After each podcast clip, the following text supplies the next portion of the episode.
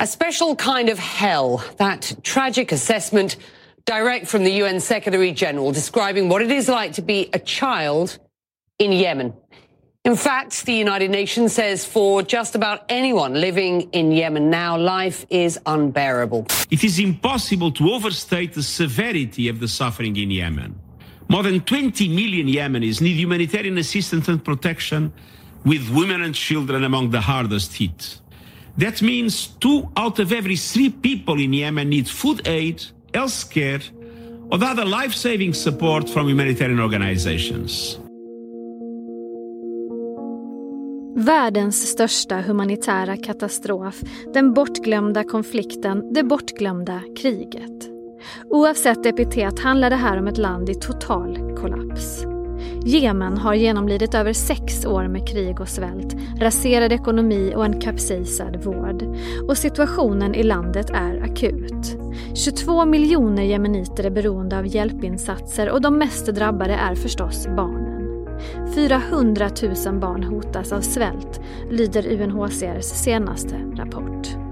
Vad är bakgrunden till konflikten som försatt landet i en kris av så ofattbara proportioner? Vad gör omvärlden? Hur påverkar pandemin?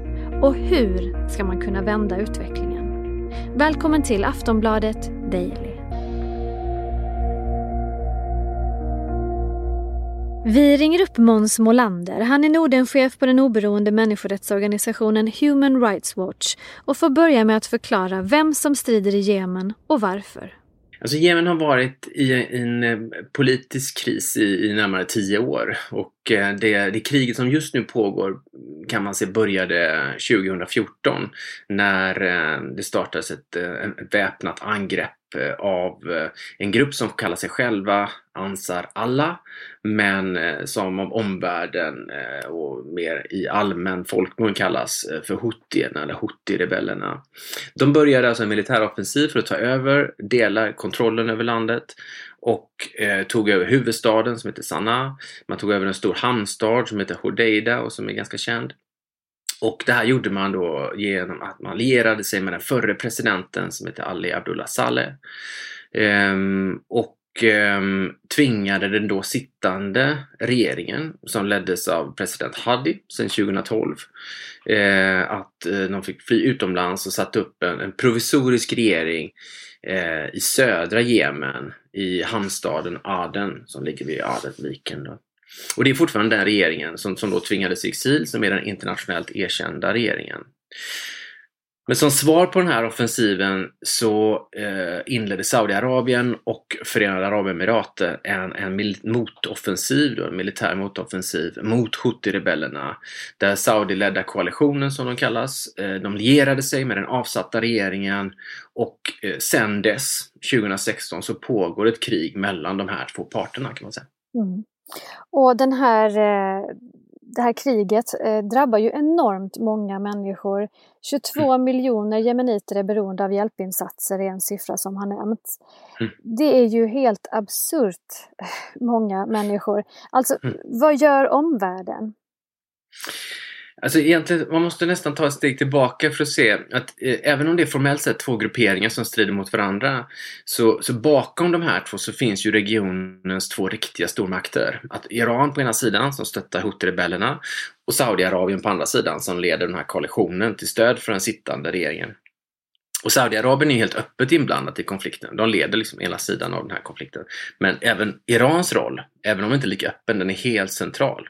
Och det såg man Precis nyligen så var FNs särskilda sändebud för den här konflikten som heter Martin Griffiths. Han reste till Iran för att prata om konflikten. Så det är uppenbart att Iran spelar en nyckelroll här. Men eh, båda sidorna har gjort sig skyldiga till omfattande krigsbrott. Det finns liksom inte en god och en bra sida i den här konflikten. Båda sidorna har visat att man har liksom noll respekt för människoliv. Och det är en av orsakerna till det stora lidandet idag, att den här konflikten, precis som så många andra konflikter idag, de drabbar framförallt civila, alltså drabbar de civila hårdast. Och nästan en tredjedel av alla de tusentals luftattacker som den Saudiledda koalitionen har gjort, de har just riktats mot civila platser. Man har slagit sönder ett helt samhälle. Man har attackerat vanliga hem, sjukhus, skolor, man har attackerat bröllop, vanliga gårdar med djur, marknader, vattenbrunnar. Allt för att göra livet så svårt som möjligt för motståndarkontrollerade områden. Så att det, är, det, det, är ett land som har eh, slagits i spillror och den här konflikten då som har lett till vad FN beskriver som eh, den värsta humanitära krisen idag, den är skapad av människor. Och det ska man komma ihåg, det här är inte en naturkatastrof som har lett oss hit, det här är människor som har skapat den här humanitära katastrofen. Hur kommer det sig, att inte som, ja, förlåt. Hur kommer det sig att det är så många som är på flykt inom landet men inte så många som har tagit sig ut? Nej, men dels beror det på att eh, konflikten rör sig kring, kring vissa gränser, alltså um, områdena mellan det som kontrolleras av uh, den ena eller den andra sidan. Um, så det finns ju fortfarande um, en fungerande infrastruktur i vissa delar. FN uh, eh, kan komma in med hjälpsändningar genom hamnar eh, men eh, det kontrolleras väldigt starkt av, av den ena eller andra sidan. Ehm, men i dagsläget så ser vi att det är närmare 80 procent av landets befolkning som är i behov av akut hjälp, säger FN. Mm.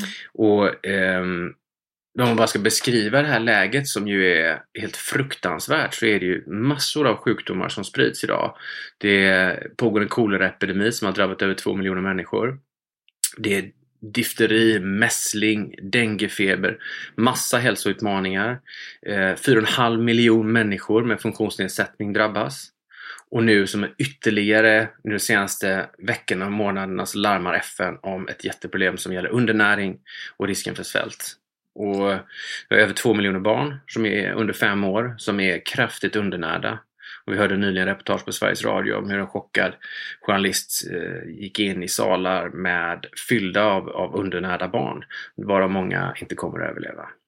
Och hur kommer det sig då att vi inte hört talas mer om den här konflikten egentligen? Jag hörde någonstans att den kallas för den, den glömda konflikten, det glömda kriget. Om det är så många mm. barn som svälter, varför görs det inte mer? Hur, kom, hur kan den humanitära hjälpen inte komma fram? Alltså det är svårt. Det har eh, ju eh, givits jättemycket stöd till den här krisen. Alltså fram till 2019 så hade FN distribuerat över 8 miljarder dollar i, i humanitärt bistånd som, sedan 2015. Och som mest så, så nådde det här halva befolkningen, alltså nästan 14 miljoner människor i månaden. Men problem har uppstått framförallt de senaste åren, 2019-20, med eh, att det, det, upps, det skapas allt mer hinder i, i biståndet. Och det är, det är ju eh, biståndshinder som skapas av de makthavarna som sitter på kontrollen över eh, till exempel hamnarna eller de andra vägarna in. Och det är ju inte någonting som omvärlden är omedveten om. Man vet att det behövs pengar. Sverige och Schweiz stod den 1 mars i år som värd för en givarkonferens om Jemen. Och där ambitionen var att få in 3,85 miljarder dollar. Så det är enorma summor vi pratar om, men det är 3,85 miljarder dollar. Det var FNs uppskattade behov. Och tyvärr fick man bara in hälften av det, 1,7 miljarder. Mm. Vilket förstås är mycket pengar, men FNs generalsekreterare var väldigt besviken. Han sa att nedskärningarna är en dödsdom för Jemen. Det var ganska kraftiga ord från någon, att uh, komma från honom. Och varför har det blivit så här? Jo, men det, det har blivit extremt svårt att få fram biståndet. Vi gjorde en rapport förra året på Human Rights Watch som tittade just på det här. Man titt, vi intervjuade hjälparbetare och organisationer i landet som vittnade om ren obstruktion från de här stridande parterna. Och det pågår ju en militär konflikt, de stridande parterna gynnar sina egna intressen. Den Saudiledda koalitionen i den här sidan, de kontrollerar vissa hamnar. De inför regler som gör att FN måste komma på massa speciallösningar för att frakta mat och mediciner. Alltså vanliga containrar accepteras inte. Det måste vara då speciallösningar som gör det dyrt och som då den ena sidan kan då tjäna massa pengar på. Eh, Houthierna å andra sidan har också en lång historia av att hindra hjälpsändningar för att komma fram.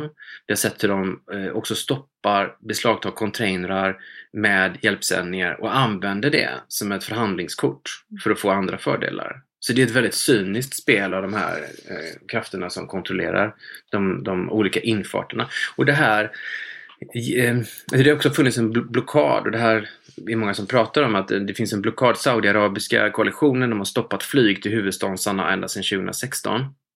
Och den här blockaden innebär också att det blir mycket svårare att få in hjälpsändningar.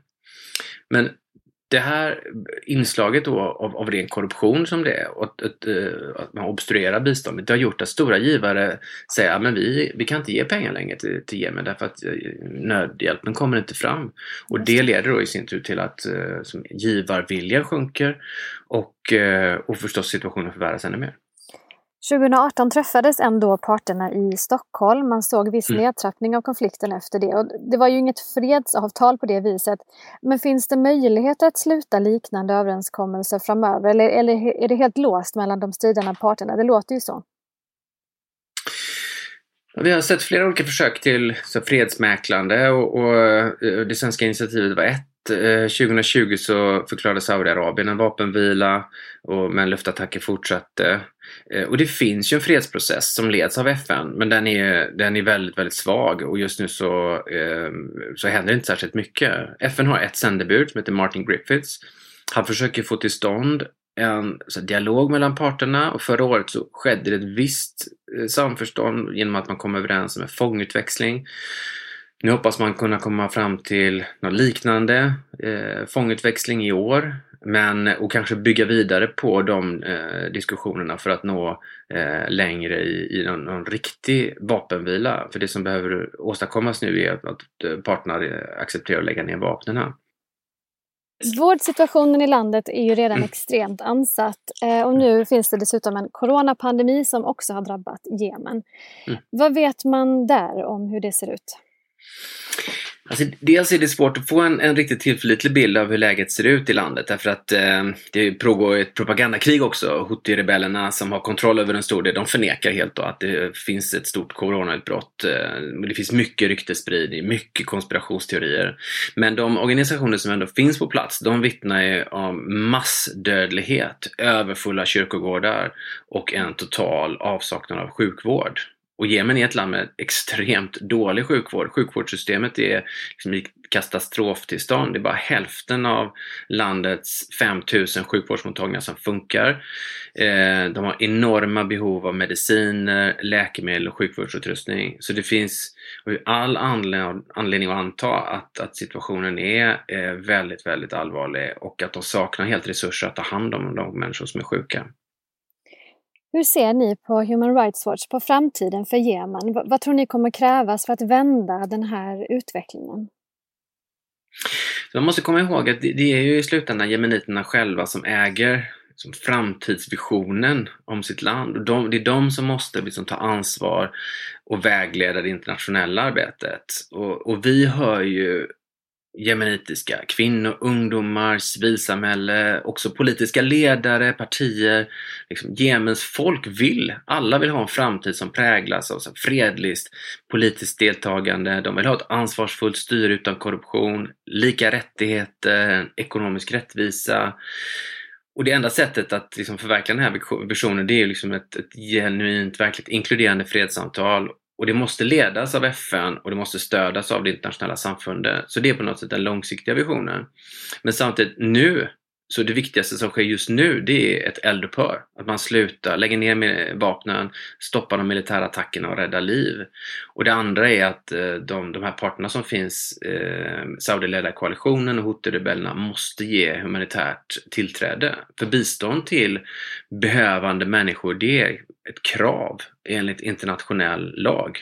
Så det har de eh, ingen rätt att vägra.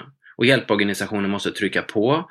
FN måste trycka på för att eh, parterna ska respektera internationell rätt. Eh, man ska informera, aktivera hela FN-systemet, säkerhetsrådet, trycka på. Man måste fundera på sanktioner för de som är ansvariga för krigsbrott eller övergrepp.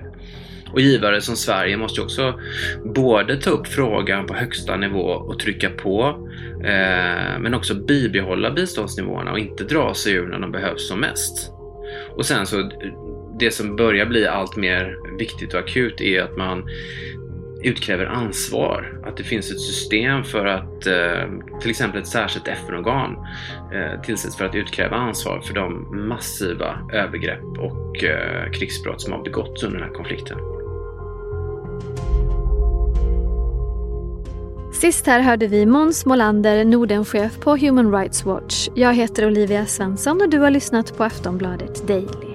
Prenumerera gärna så missar du inga avsnitt. Hej då!